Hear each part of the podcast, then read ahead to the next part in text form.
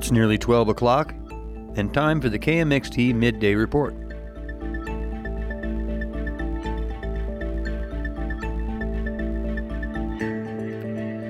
Thank you for listening to KMXT, broadcasting on 100.1 FM. We are your public radio station. We're up here on Signal Hill in beautiful downtown Kodiak, Alaska, where it is 67 degrees up here on the hill, 62 out at the airport, a few clouds out there, east winds to 5, 75% humidity, and 10 miles of visibility.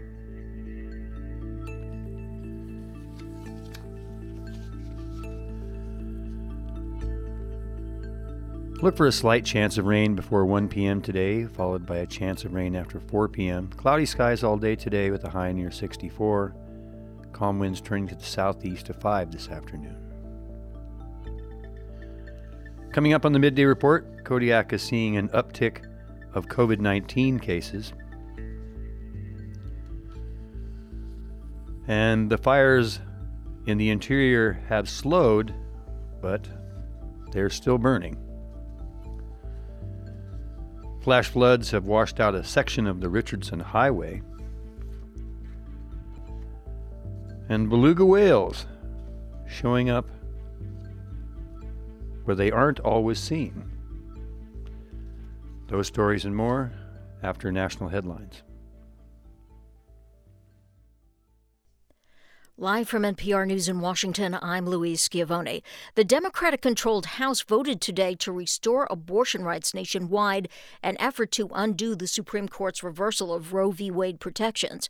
But as NPR's Barbara Sprunt reports, currently the bill has almost no future. The bills aim to protect the right to an abortion and guarantee the right to travel across state lines for abortion services. Democrats are limited in what they can accomplish legislatively because they fall short of the 60 votes needed to advance most legislation in the Senate. Ahead of the vote, House Speaker Nancy Pelosi stressed the importance of electing Democrats in November's midterm elections. With two more Democratic senators, we will be able to eliminate the filibuster when it comes to a woman's right to choose and to make reproductive freedom the law of the land. The overturning of Roe v. Wade has led to abortion bans in multiple states, with more expected to come. Barbara Sprunt, NPR News, Washington. Senate Democratic leaders have gone back to the drawing board after failing to persuade Joe Manchin of West Virginia to say yes to a sweeping economic and climate package. Manchin, a Democrat, opposes climate, energy, and tax provisions in the plan. The president says he's prepared to take executive action on climate if Congress fails to move. The medical examiner in Summit County, Ohio, says a black motorist who was shot to death by police last month had at least 46 bullet entrance wounds on his body. Jayland Walker died after an attempted traffic stop and foot chase by eight officers from Akron, Ohio. Dr. Lisa Kohler is the Summit County medical examiner. 15 gunshot wounds injured, injured the torso and caused internal injury to his heart, lungs, liver, spleen, left kidney, intestines, and multiple ribs. Police say they were fired on from Walker's car, but he was not armed when he was on foot. His killing June 27th prompted two weeks of protests in Akron. Retail spending is up again, according to new Commerce Department data. Sales at stores and restaurants jumped 1% last month compared to May. NPR's Alina Selyuk reports. A key driver is still gas stations. In June, spending there grew almost 4% compared to May and 49% compared to last year. Gas prices have been fuel for the current inflation, which last month was the highest in four decades. Similarly, people spent more on groceries, on furniture, on shopping online, and going out to restaurants and bars. Department stores, however, saw a decline as shoppers spent a little less on clothes. They're also spending less on health and personal care. People bought more electronics and appliances last month than they did in May, but nowhere near last year's levels. Alina Selyuk, NPR News, Washington. On Wall Street, the Dow rose 655 points. This is NPR News in Washington. NPR News es presentada a usted en parte por la Providence Kodiak Island Centro de Asesoramiento. Para una cita o más información, por favor llama al 907-481-2400. For KMXT, I'm Terry Haynes. Kodiak is seeing an uptick of COVID 19 cases. KMXT's Kirsten Dobroth reports it comes as the state is also seeing an increase in cases. In Kodiak, nearly 200 cases of COVID were reported to the state over the last month.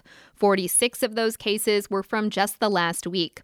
That's not a surge, but it does fit a statewide rise in cases of the virus. Alaska's Department of Health reported a 10% increase in COVID cases since last week. Amy Butts is a public health nurse and team lead at the Kodiak Public Health Center. She says what's happening in Kodiak and statewide is happening across the country too. And she says it doesn't necessarily factor in positive at home tests either. I've heard of quite a few cases that were positive through an at home test that didn't see their healthcare provider.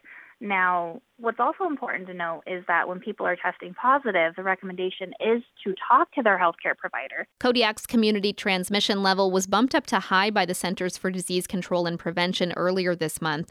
That's prompted some popular tourist attractions that are run by federal agencies, like the Kodiak National Wildlife Refuge Visitor Center and NOAA's Touch Tank, to mandate mask wearing again but says that's the CDC's advice for crowded places regardless of vaccination status.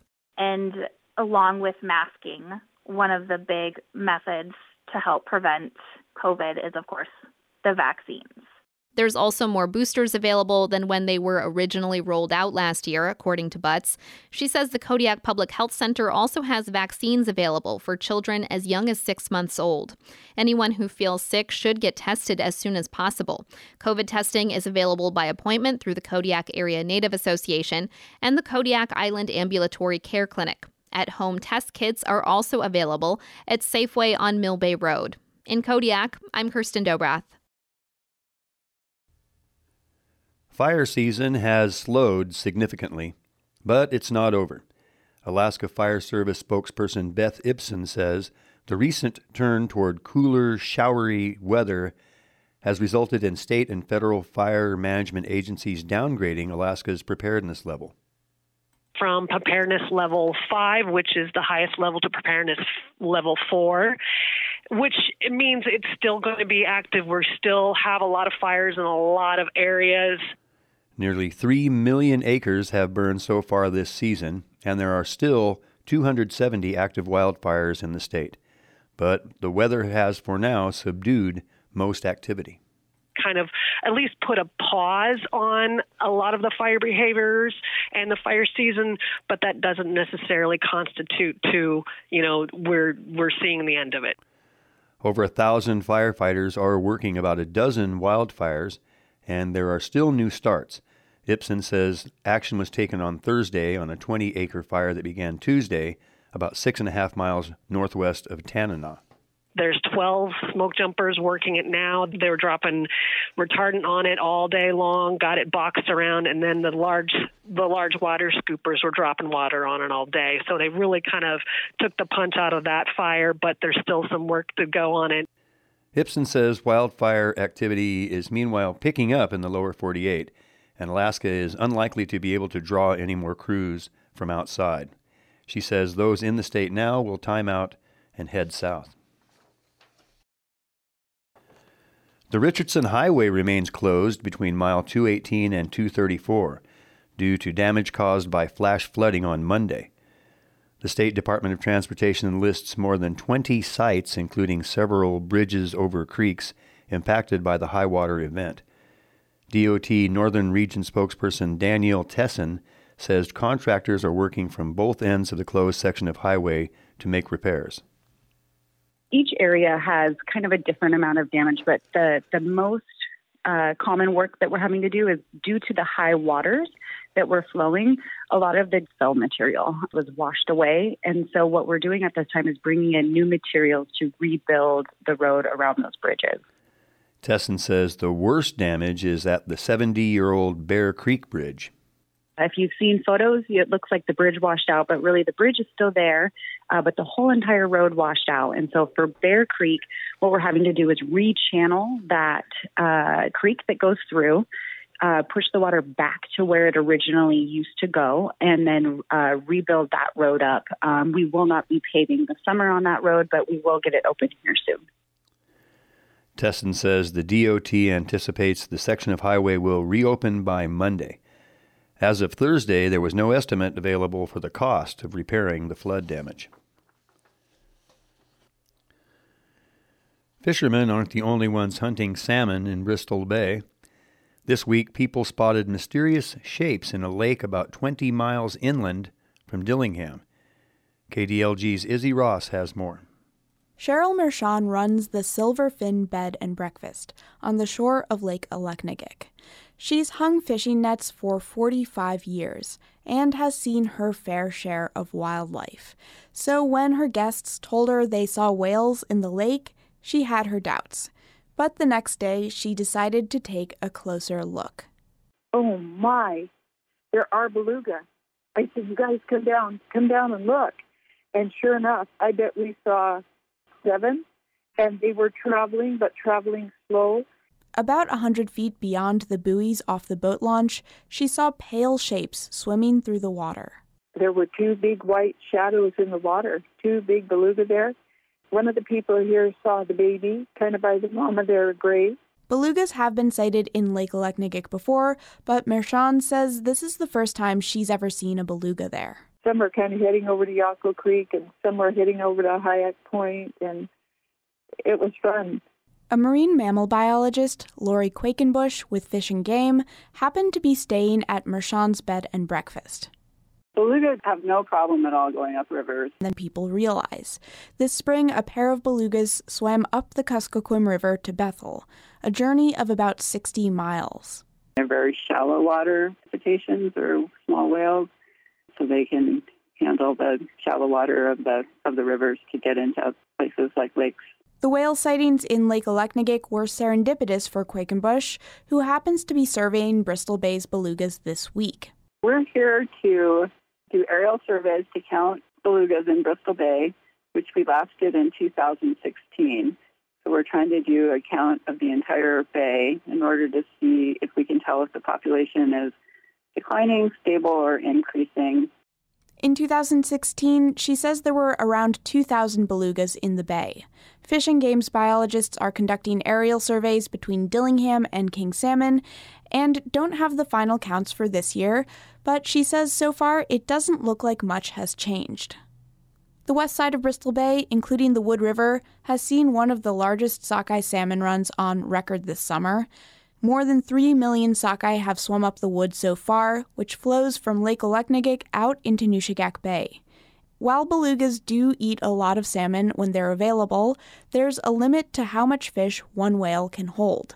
A large red salmon run like you're having here in Bristol Bay now is good for belugas, but they can only fill their stomach so many times a day. If the run lasted longer from beginning to end, that might be a better year for belugas than if there's just more fish coming in at the, the normal time. They can't really take advantage of that. Mershon, the bed and breakfast owner, says it was great to learn how to spot belugas in the lake. In the olden days, I've heard people say they've seen them here, but since I, you know, ran my own boat for 15 years and went set netting for 20, I was gone a lot. It's been really fun. I'm really glad they came and helped me train my eyes to what the belugas look like. In Dillingham, I'm Izzy Ross. A Petersburg teenager who spent nearly a year in cancer treatment in Seattle got quite a surprise Wednesday at the airport. He thought he was getting on the plane for yet another doctor's visit. Instead, he's off to California to meet an NBA champion. Joe Viechnicki has this report. Wait, like for, like for real? Yeah, for real, for real, for real. so wait, this is this is this was all set, huh? 15 year old Joseph Tagabon just had his mind blown, and it took a while for the truth to sink in. I'm not going to go to the appointment at all, right? It's just gonna Not, not this trip. No.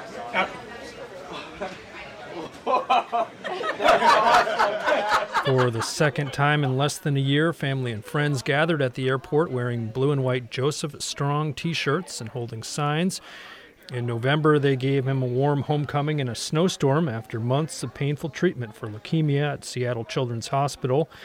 Now they're sending him off on the trip of a lifetime. Teachers and coaches like Cindy Fry and Mick Petruski filled him in on details. Right, so in life, right, like in basketball, you never give up, Joseph.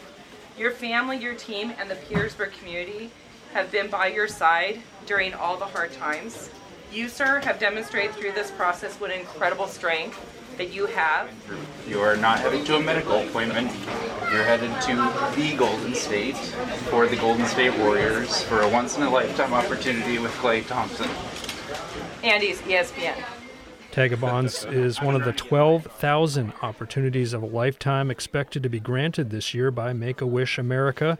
His wish is to meet the Warriors basketball star. Klay helped uh, the team, majorly helped that t- helped the team win the championship, and how it was just a team effort and Tagabon wears a Golden State hat and said he watched every game of the Warriors' latest NBA championship run. His time with Thompson will be featured on a TV series called My Wish. It's a 15 year old collaboration between Make a Wish and the sports broadcasting giant ESPN, with ESPN's correspondent Chris Connelly. Tagabon said he had no idea about having his wish granted. I keep on getting filled with surprises. I mean, first there was the surprise right out here for the for the homecoming for me coming back, and then now it's for me making my wish come true. So it's it's just it's crazy how things can just happen and just full life is full of surprises and I don't know it's just crazy to me. Just, shaking his hand in a couple days. yeah, I'm awestruck. oh my gosh. Enjoy the ride. Yeah, thank you, thank you.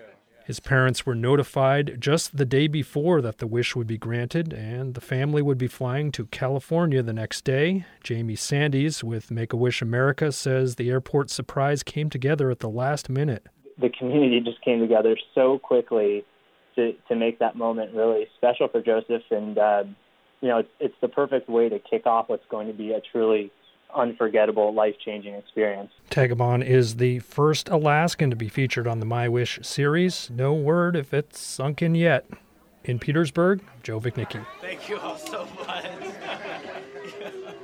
can't believe it,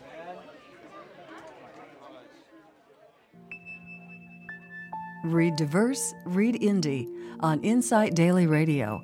Conversations with today's most influential authors from the world of independent publishing.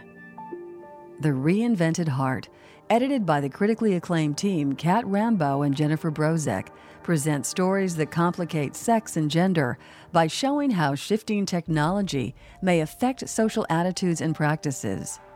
It features stories that include relationships with communities and social groups, stories that reinvent traditional romance tropes and recast them for the 21st century, and above all, stories that experiment, astonish, and entertain. We spoke with Cat and Jennifer about the book, their journeys, and more. I, I think when you are editing as a writer, it is an incredibly difficult balancing act because you have very strong ideas about what clear prose is and what prose should be. And every once in a while, you have to let the other person in the argument win. When it comes to choosing authors and stories, um, I look for things that I remember. I read a lot. And if I'm still thinking about a story two days later, that's a really good sign. Uh, it means it has has moved me in some way. Love it or hate it, you know, as a writer, I never want to be forgotten. You can love me, you can hate me. Don't forget me. Don't ignore me. And that's what I do when I look for authors and works. That's Cat Rambo and Jennifer Brozek on the new book, The Reinvented Heart, which is available now wherever books are sold. Read Diverse, Read Indie is presented by the Independent Book Publishers Association.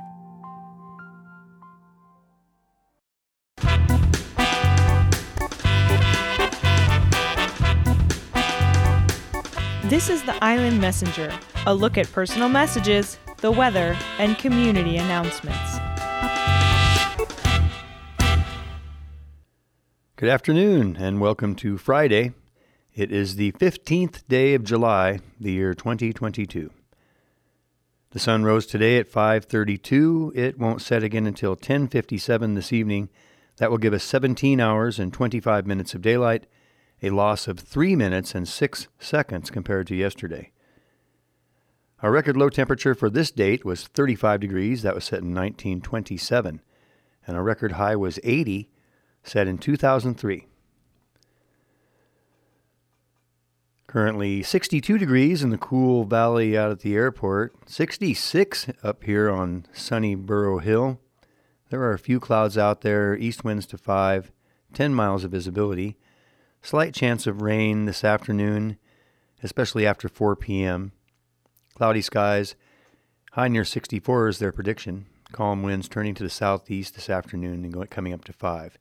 Rain is likely tonight, especially between 7 p.m. and 10 p.m. Cloudy skies tonight with a low around 56, light and variable winds turning to the south, coming up to 10 after midnight. And rain is likely tomorrow, mainly before 1 p.m. Cloudy skies tomorrow with a high near 60, southeast winds to 5, Chance of precipitation tomorrow, 60%. Well, let's hear our brand new message from the Alaska Department of Fish and Game. This is the Alaska Department of Fish and Game in Kodiak with Kodiak Commercial Salmon Fishery Advisory Announcement number 15, date issued 10 a.m. on July 15th. The current commercial salmon fishing period in the following areas will be extended until further notice the Inuit Bay and Outer Kitoi Bay sections of the Afognak District. There will be a 24 hour extension to the current commercial salmon fishing period from 9 p.m. Friday, July 15th until 9 p.m. Saturday, July 16th in the following areas in the Outer Ayakulik and Halibut Bay sections of the Southwest Kodiak District and the Cape Alitak, Humpy Deadman, Alitak Bay, Moser Bay, and Olga Bay sections of the Alitak District. As previously announced, the Mainland District will close to commercial salmon fishing at 9 p.m. Friday, July 15th. The following areas will close to commercial salmon fishing at 9 p.m. Saturday, July 16th. The outer Karluk section of the Southwest Kodiak District, the Northwest Kodiak District, except for the Kojuyak Bay, Inner Uganik Bay, and Zachar Bay sections, remain closed the Northeast Kodiak District, the Eastside Kodiak District, except for the Pasagshak Bay section, remains closed. The Afognak District, except for the Inuit Bay and Outer Kitoi Bay sections, will be extended until further notice. Fishermen are reminded that until further notice, in that portion of the Northwest and Southwest Kodiak District, south of a latitude of Cape Kuliak, king salmon 28 inches or greater in length may not be retained by purse seine gear in the commercial fishery and must be returned to the water unharmed. Concerning the North Shelikof Strait fishery, Short notice in period closures may occur for seine fisheries in the seaward zones of the North Shelikof Strait area, including the new Cape Igvak section. As designated in the North Shelikof Strait Sockeye Salmon Management Plan, closure announcements may occur at 8:30 a.m., 10 a.m., noon, 2 p.m., 5 p.m., or 8 p.m. on VHF Channel 6. Cost recovery fisheries have begun in the Spiridon Bay Special Harvest Area, and the Spiridon Bay Special Harvest Area will remain closed to common property fishing. Fishing opportunities in the Spiridon Bay Special Harvest Area will be dependent upon the ability to meet KRAA cost recovery needs, and all cost recovery information may be obtained by calling 486 6559. Other closed waters are shown in the Kodiak Area Salmon Statistical Chart and detailed commercial salmon fishing regulations and statistical charts, harvest strategies, and commercial salmon fishing regulations are available at the Kodiak Fish and Game Office. And of course, the most recent salmon fishery information may be obtained by calling the department's 24 hour phone at 486 4559. Thank you very much. Good luck fishing. And this is the Alaska Department of Fish and Game. We have an incoming tide our next high tide here on the east side will be at 441 this afternoon and be 7.8 feet, followed by a low tide at 9:58 just about 10 p.m. of 1.7 feet. Over on the west side, you have a high tide coming up at 5:01 p.m. That will be a 13.6 foot tide, and your low tide will happen at 10:47 this evening and be 2.4 feet in Larsen Bay. For you tide poolers, if you haven't had a chance yet, we have another significant significant minus tide tomorrow morning on the east side. That will happen at 10:52 a.m. tomorrow and be minus two feet. Over on the west side, you will have a low tide coming up at 11:23 a.m. A minus 3.2 foot tide in Larsen Bay. Mariners, here's your forecast for Marmot Island to Sitkinak, Kodiak's east side. Southwest 20 today, seas to 5 feet. Expected to come up to 6 feet tonight. For tomorrow, southwest 20 seas to 7 feet. And for Saturday night, southwest 25, seas coming up to 9 feet on our east side. Sunday through Monday, southwest 30, seas to 10 feet. Over in the Shelikof Strait, southwest 20 today, seas to 6 feet.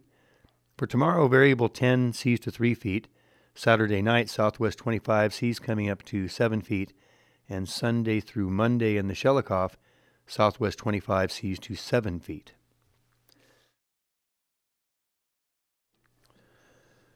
Well, notice is hereby given. There will be a Board of Education regular meeting July 18th. That's next Monday, beginning at 6:30 p.m. in the District Services Conference Room. That's room F140 of the old high school wing. The meeting will be streamed through Blue Jeans, and login information is posted on the Kodiak Island Borough School District website, which is at www.kibsd.org. Look under the Board of Education tab. For more information, call the Secretary to the Board of Education, Bianca Clark, at 907 486 7566. Next week, the Assembly will be having a work session. Oh, that happened yesterday. July 21st, the Assembly will be having a regular meeting. That's happening at the Assembly Chambers at 6:30 p.m. Nominating petitions for two three year City Council seats are available now in the City Clerk's office. For additional information, call the City Clerk at 907 486 8636. And traffic, through traffic continues to be closed on Semyonoff Street between Bartell Avenue and Ole Johnson Way while they work on storm drainage improvements. It will be closed between 17th Avenue and Zentner Street for a period of time during the project. Please use alternate routes. For more information, call the Engineering Department at 907 486 8065. Things are going on at the public library, including their weekly Bridge Club.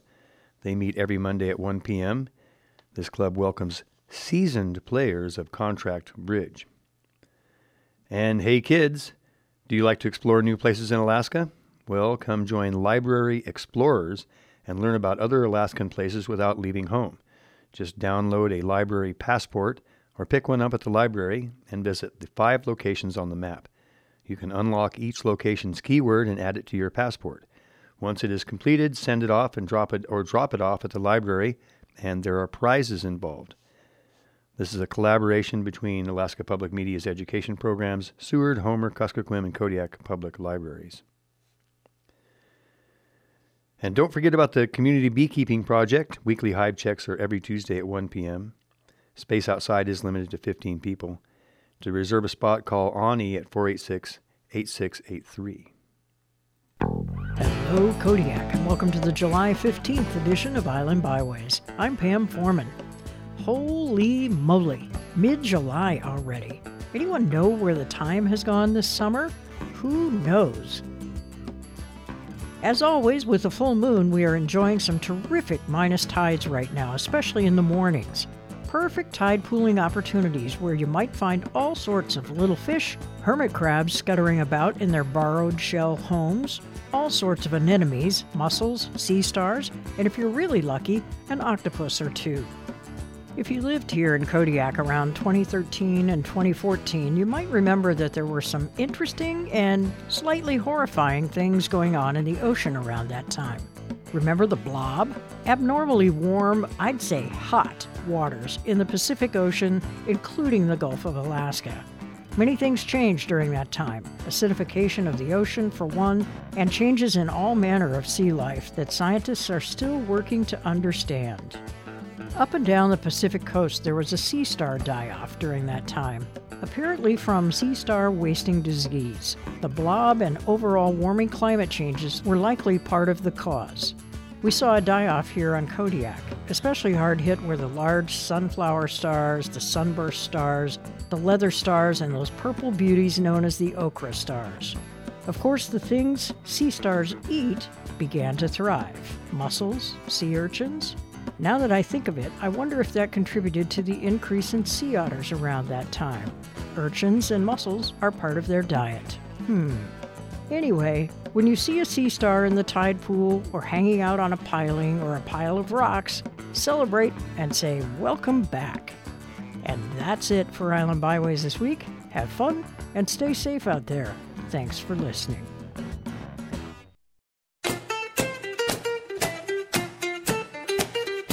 Listen for the Island Messenger here on Public Radio KMXT three times a day, Monday through Friday at 9 a.m., during the midday report at 12:20, and in the evening at 7 o'clock.